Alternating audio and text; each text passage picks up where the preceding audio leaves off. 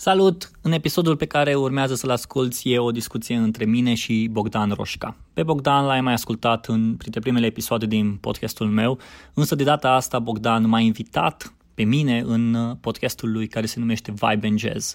O să poți să asculti idei despre podcasting, despre impactul podcastului în cultură, despre impactul podcastului în uh, radio și până la urmă vă las pe voi să descoperiți toată discuția pe care am avut-o.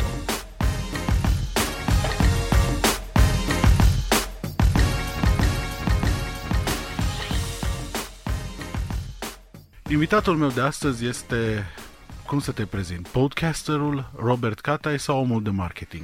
Robert Catai. Robert Catai este autorul uh, și deținătorul unui podcast foarte ascultat în domeniul marketingului, în care discută cu oameni interesanți despre...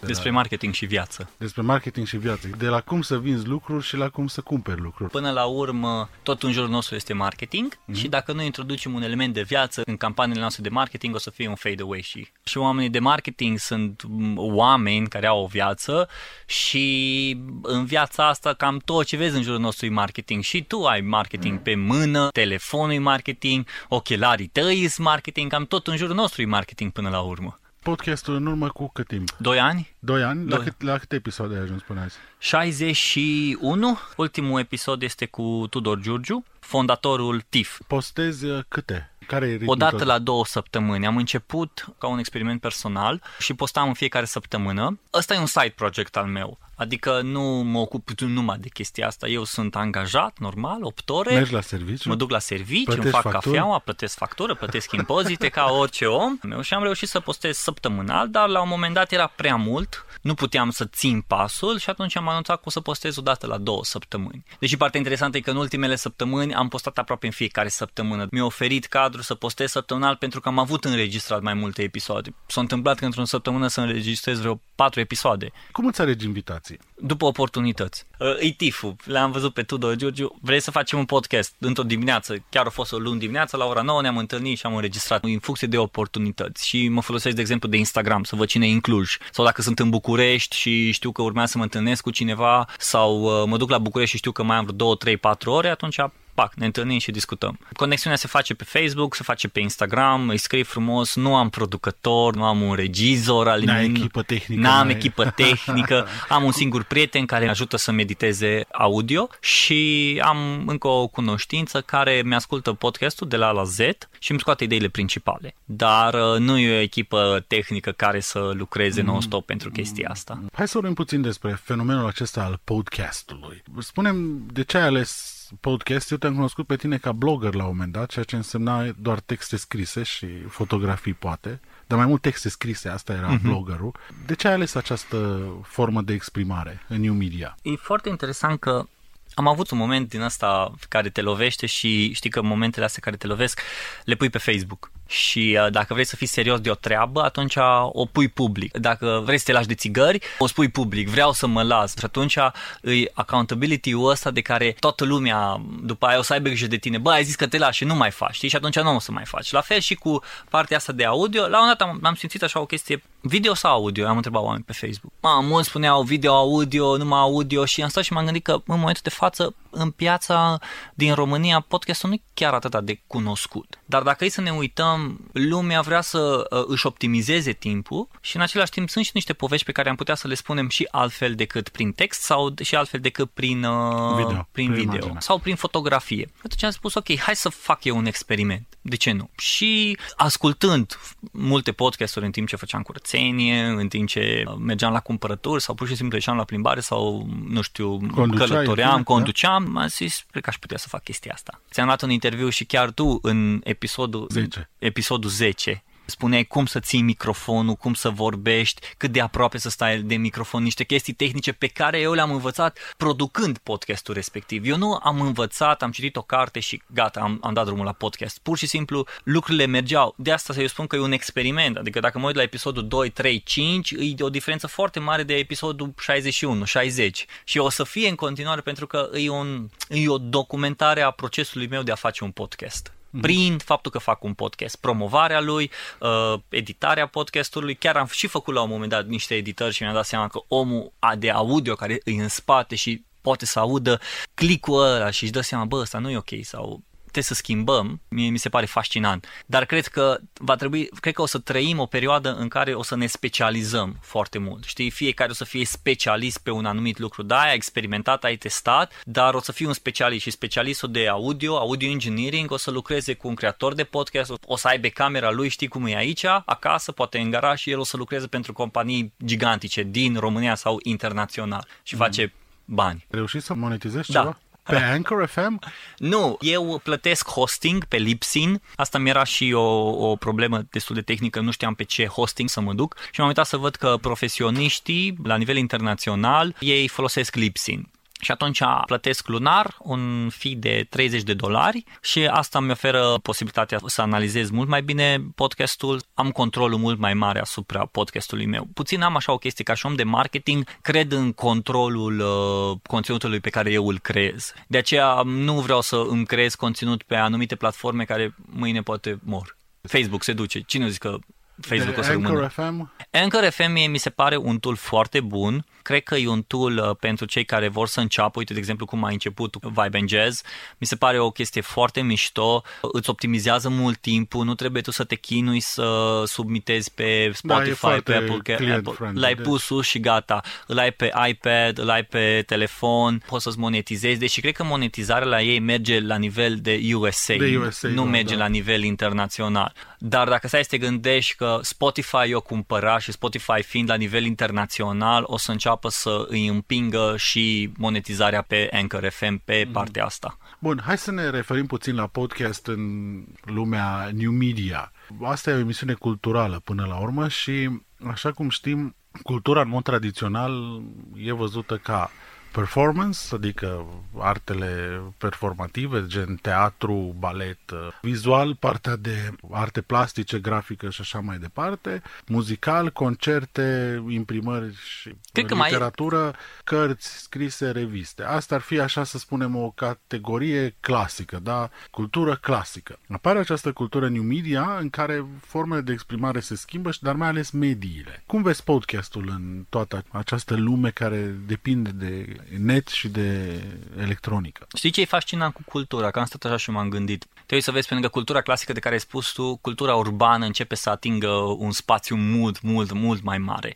De exemplu, am avut în podcast un invitat care desena Adidas, sneakers și e, pentru el aia e o artă, o, o cultură luată din uh, zona de fashion urban. Este pe Netflix un episod senzațional cu cel care a creat Nike. Exact, exact. Care a re- exact. revitalizat compania Nike. Exact, exact. Și pe Netflix mai e și abstract și arată în, partea în, seria în abstract. asta, da, da, da. da, da și Graure, așa îl cheam Graure Octavian, prezintă cum a început el să deseneze sneakers. Lucrează pe zi vreo 12-14 ore, desenează în fiecare zi. Dacă acum 10 ani ai fi spus că ăsta o să fie un job prin care să câștigi bine mersi, să stai în București, ai fi zis nu cred. Dar uite, de asta se întâmplă chestia asta. Cultura urbană, din nou, un ilustrator care desenează toată ziua pe, pe calculator și vin companiile, nu știu ce altă companie, uite, fă și nouă o ilustrație, ne interesează pentru flyerul nostru, ne interesează pentru site-ul nostru, ne interesează pentru biroul nostru, o altă cultură urbană. O să ajungem și la podcast. Mm-hmm. Cultura urbană a fost foarte bine desenată și categorisită de cultura hip-hop. Eu la un dat am fost foarte fascinat și încă sunt fascinat de cultura hip-hop. Cum din cultura hip-hop au început să iasă breakdance, au început să iasă DJ, au început să iasă parte de MC, parte de rap și parte de graffiti. Și după aia încep să se creeze partea de dans, uite de partea de dans, de la breakdance, de la câte tipuri de dansuri au ieșit, după aia partea de MC, nu doar la petrecere, MC-ul de la evenimente, MC-ul de la DJ, de la, de la MC vechi, care astăzi au podcast. Graffiti artist, care nu doar merg și vandalizează, așa cum spun oamenii strada, ci pur și simplu creează o artă. Din graffiti a ieșit un street art. Am făcut interviu cu Kerozen, cel care a pictat tramvaiele în Cluj și atât de frumos vorbește despre diferența dintre graffiti, dintre tag și dintre street art. Să vezi cultura asta urbană. Well, în toată cultura asta urbană avem new media, care a început social media, avem datorită device-urilor noastre, nu știu, telefonul mobil, căștile și așa mai departe, care sunt atât de ușor de folosit, să consumăm un new media. Uite-te, Snapchat a schimbat modul de a consuma news, conținutul, prin Discover. Trump, când a fost ales, pe ce ai aflat prima dată? Mm-hmm. Nu la televizor, pe da. Twitter. Da. Cât de ușor se schimbă și cultura asta de new media nu mai împinge ochii și urechile către un anumit device, ci device-urile merg la fiecare și fiecare consumă cum vrea. Dacă vreau acum să consum audio, să consum audio. Dacă vreau să consum video, să consum video sau text, o să, o să consum text și am device-urile pentru fiecare. Era la un moment dat o discuție că podcastul o să ia locul video, o să ia locul text, o să ia locul... Nu, podcastul își face loc în comportamentul omului de zi cu zi. Așa asta am mai spus de multe ori. Nu o să mergi vineri seara și o să te pui pe canapea și a, hai să ascult un podcast. Nu o să faci chestia asta. O să te uiți la un Netflix, o să te uiți la un documentar, o să te uiți la un HBO, la un ceva. Dar dacă, de exemplu, călătorești și mergi cu mașina, nu o să spui un serial pe Netflix. Adică nu ești nebun să pui un, un serial pe Netflix. Da, exact. exact. Cred că ar fi foarte mișto ca radarele să poată să-și dea seama nu doar de viteză, ci să-ți dea seama dacă ai YouTube sau dacă ai Netflix, dacă îți funcționează să te tragă pe dreapta. Ce faci, șef? A, mă la serial, amendă, cum te uiți la serial? în timp ce conduci. Exact, în timp ce conduci, știi? Și atunci Netflix-urile, își, podcasturile își fac loc în comportamentul omului de zi cu zi podcastul acesta, după părerea ta, ucide radioul sau îl ajută? Depinde cine e la radio, depinde cum vede radio. Uite-te ce interesant, am fost, săptămâna trecută am fost la IC Fest și cei de la The Telegraph au venit și au povestit despre cum au reușit să facă audio și podcastul un, un nou canal de, a, de comunicare și de a transmite mesajul pe care el, ei îl creează pe platformă. Și nu doar că au pus pe podcast, dar au făcut grupuri de WhatsApp când era ceva campionat de cricket, l-au chemat pe un influencer din zona de cricket, ceva sportiv mare și el povestea o chestie de 15-20 de minute pe WhatsApp ce s-a întâmplat în ziua aceea în cricket. Deci audio nu doar că e pe podcast, ci poți să, uite-te, WhatsApp-ul. Mie mi se pare fascinant să folosești audio pe WhatsApp. Știi, ca un fel de new podcast special on demand pentru cine vrea. Nu trebuie să te înscrii sau să pui pe Apple cu podcast. Am 30 de oameni, am 50 de oameni, am da, 100 de oameni grup, da. și ăia știi că ăia, ăia o să-ți asculte. Grupul ăsta de care și Facebook acum se ocupă. Nu cred că podcastul o să distrugă radio, cred că podcastul o să ajute radioul să crească și să se dezvolte pentru că poate să creeze diferite emisiuni pentru diferite categorii de ascultători. Sunt oameni care ascultă numai partea de politică și îi dai să asculte când vor ei, nu când vrei tu. Exact asta și vezi, Anchor are o chestie foarte mișto că poate să-ți lase mesaj. Însă, în momentul de față, podcastul are trei probleme foarte mari. De a găsi discoverability-ul, de a măsura și de a monetiza. Astea trei lucruri foarte dificile pe care încă podcastul nu le-a dezvoltat și nu le-a găsit. Spotify și Apple Podcast încă încep să bobineze pe partea asta, dar e foarte greu de da. să-ți dai seama ca și YouTube cum are partea de recomanded. Cred că foarte mult în formatul de podcast ca un brand nou, ca un produs nou, a unui produs mai mare. Un te uiți canal să vezi... de comunicare. Exact, dar te uiți să vezi că nu e doar un canal de comunicare, e un brand, e un proiect. Dacă tu ca și radio lansezi un podcast, nu numai îl punem și acolo și gata, tu trebuie să-l promovezi, tu trebuie să-i educi pe oameni, trebuie să le spui oamenilor tăi când poți să-l asculti, unde poți să-l asculti, cu cine poți să-l asculti, de ce să-l asculti, dați-ne feedback. Ce părere aveți? Ce nu v-a plăcut? De ce nu v-a plăcut? Dar ca să poți să faci asta trebuie să creezi un canal de comunicare între tine și audiența ta. Și aici intervine deja radiourile care înțeleg că trebuie să-și facă un podcast, nu doar o luat emisiunea și o pus-o sus și nu. O luat emisiunea, au pregătit-o adică... pentru podcast și după aia au trimis-o către... O, o diferență între arhivă și podcast. Cam, oh, despre, da. asta, cam despre asta. Oh, da. Despre în momentul de față în România avem o problemă foarte mare legat de emisiunile care le vezi. Dacă te duci în Apple Podcast și te, o să te uiți la top chart, o să vezi că primele podcasturi sunt de fapt emisiuni arhivate ale mm. unor radiouri, radiouri da, da. care mă pui să ascult muzică, aceeași muzică și aceeași chestie. Dacă vreau să ascult muzică, am Apple Music și am Spotify. O grămadă. Exact. Nu vreau să mai ascult muzica de la emisiunea ta. Foarte interesantă această evoluție a new media, a spune. Totuși, insist, ești jurnalist sau ești podcaster? Care e diferența între ei? Eu spun în felul următor, nu sunt jurnalist, n-am experiență de jurnalist, dar am prieteni care, care au făcut jurnalism și care sunt jurnaliști. Și ca și om de marketing am înțeles oportunitatea asta de a transmite un nou mesaj. Jurnaliștii care încep să se comporte ca oameni de marketing și oameni de marketing care încep să se comporte ca jurnaliști. Dacă pe ăștia doi îi pui la masă și lucrează împreună, poți să creezi o echipă formidabilă și puternică de a promova un, un anumit concept. Mm. Omul de marketing cu mindset-ul de marketing și jurnalistul cu mindset-ul de research, cu mindset-ul de crea conținut, cu mindset-ul de a, a face un, un conținut căreia să-i placă audienței. Și se întâmplă la nivel internațional oameni din jurnalism care să-și facă podcasturile lor și să înceapă să se comporte nu ca și un jurnalist clasic, ci să se înceapă să se comporte ca și un om de marketing care își promovează emisiunea și care își împinge emisiunea ca un produs nou, ca un proiect nou. Nu sunt jurnalist, sunt om de marketing care testează și experimentează. Acum câțiva ani făceam Instagram și aveam Instagramology și mă jucam cu Instagram. Eram fotograf? Nu, eram un om de marketing. Mm-hmm. În continuare sunt om de marketing tot legat de ce se întâmplă acum în new media și în consumul acesta, de fapt e o schimbare extraordinară a paradigmei.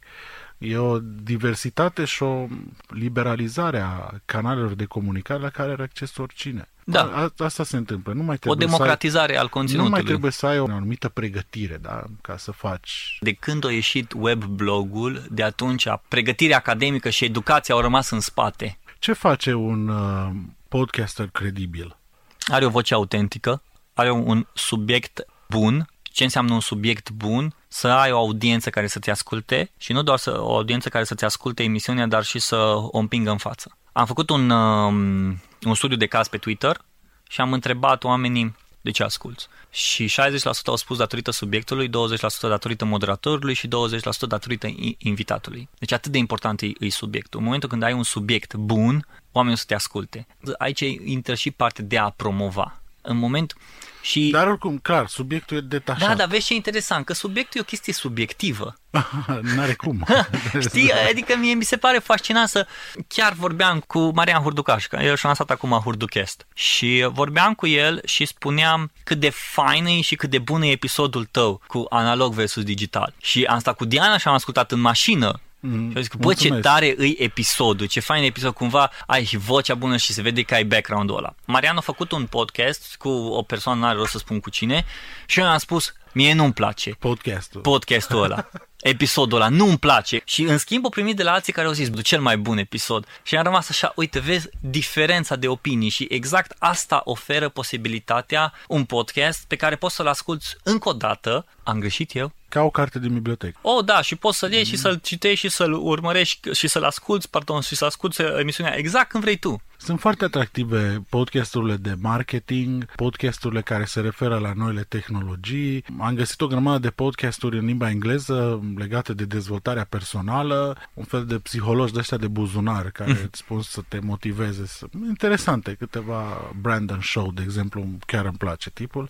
Dar te întreb în ce măsură ar putea supraviețui pe piața asta podcastului și în toată această hipercomunicare în care trăim, un podcast cultural 100%. Dacă înțelege cultura din ziua aia, nu ce vrei tu să înțeleagă ei, ci tu te să-i înțelegi pe ei. Asta înseamnă ai o comunitate pe social media, ai o comunitate pe Facebook, ai o comunitate pe Twitter, ai prieteni, ai 10 prieteni pe care poți să-i suni. Ce cultură îți place ție? Muzică, teatru, film, ce îți place ție? Îmi place teatru. Perfect. Ce îți place la teatru? Piesele alea, alea și alea. De ce îți plac piesele alea? Păi de aia, de aia și de aia. Bun.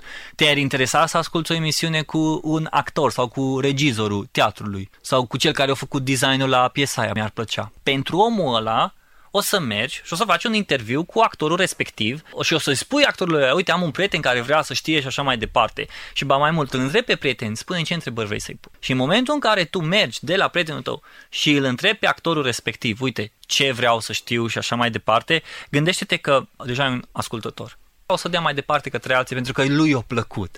Dar uite-te că sunt și emisiuni, de exemplu, de la Cernobâl. Am început să ascult Cernobâl pentru că ori avut podcast. Dar mi se pare fascinant când iei un film, încep să vorbești cu oameni care au fost în episoadele respective. Sau Netflix. Netflix are vreo 10, 15, 20 de podcasturi. Când te gândești că Netflix se folosește de audio ca să promoveze brandul lor și să-ți crească un brand în jurul celor care ascultă podcastul, îți cam dai seama că e destul de mare. Iar când îți branduri ca și Netflix sau ca și HBO sau uh, Facebook sau Barack Obama care și-a lansat podcastul lui sau mm. Mark Zuckerberg care și-a lansat podcastul înseamnă că e ceva acolo. Nici nu are rost să vorbesc despre vedetele care și-au lansat podcast. Cât audiență strâng, exact. strâng ei. Îmi rămâne în minte această comparație între cultura urbană și cultura, mai să spunem așa, academică. Uh-huh.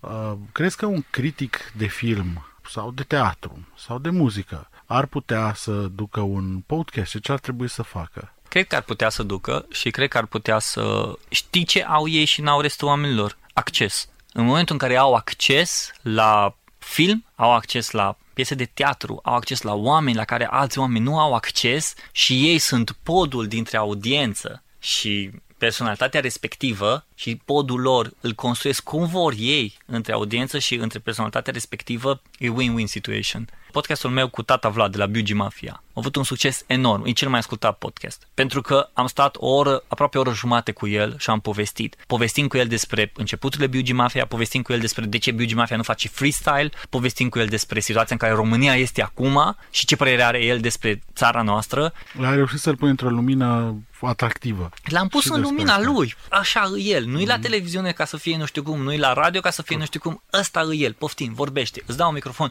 dai bice. Criticul are acces direct la persoane la care audiența nu poate să aibă. Apropo de limbaj, cum crezi că ar trebui să fie acesta în cadrul unui podcast? Cred că podcastul trebuie să reprezinte foarte mult moderatorul. Și modelul în care moderatorul îi autentic. De autentic, fapt, asta e vorba. are voce autentică și se prezintă prin podcastul lui o voce autentică, atunci o să-ți dai seama că, bă, ăla e un podcast reprezentat de persoana aia. Că așa câștigă și credibilitate. Despre asta vorbim până la urmă, despre credibilitatea pe care oamenii...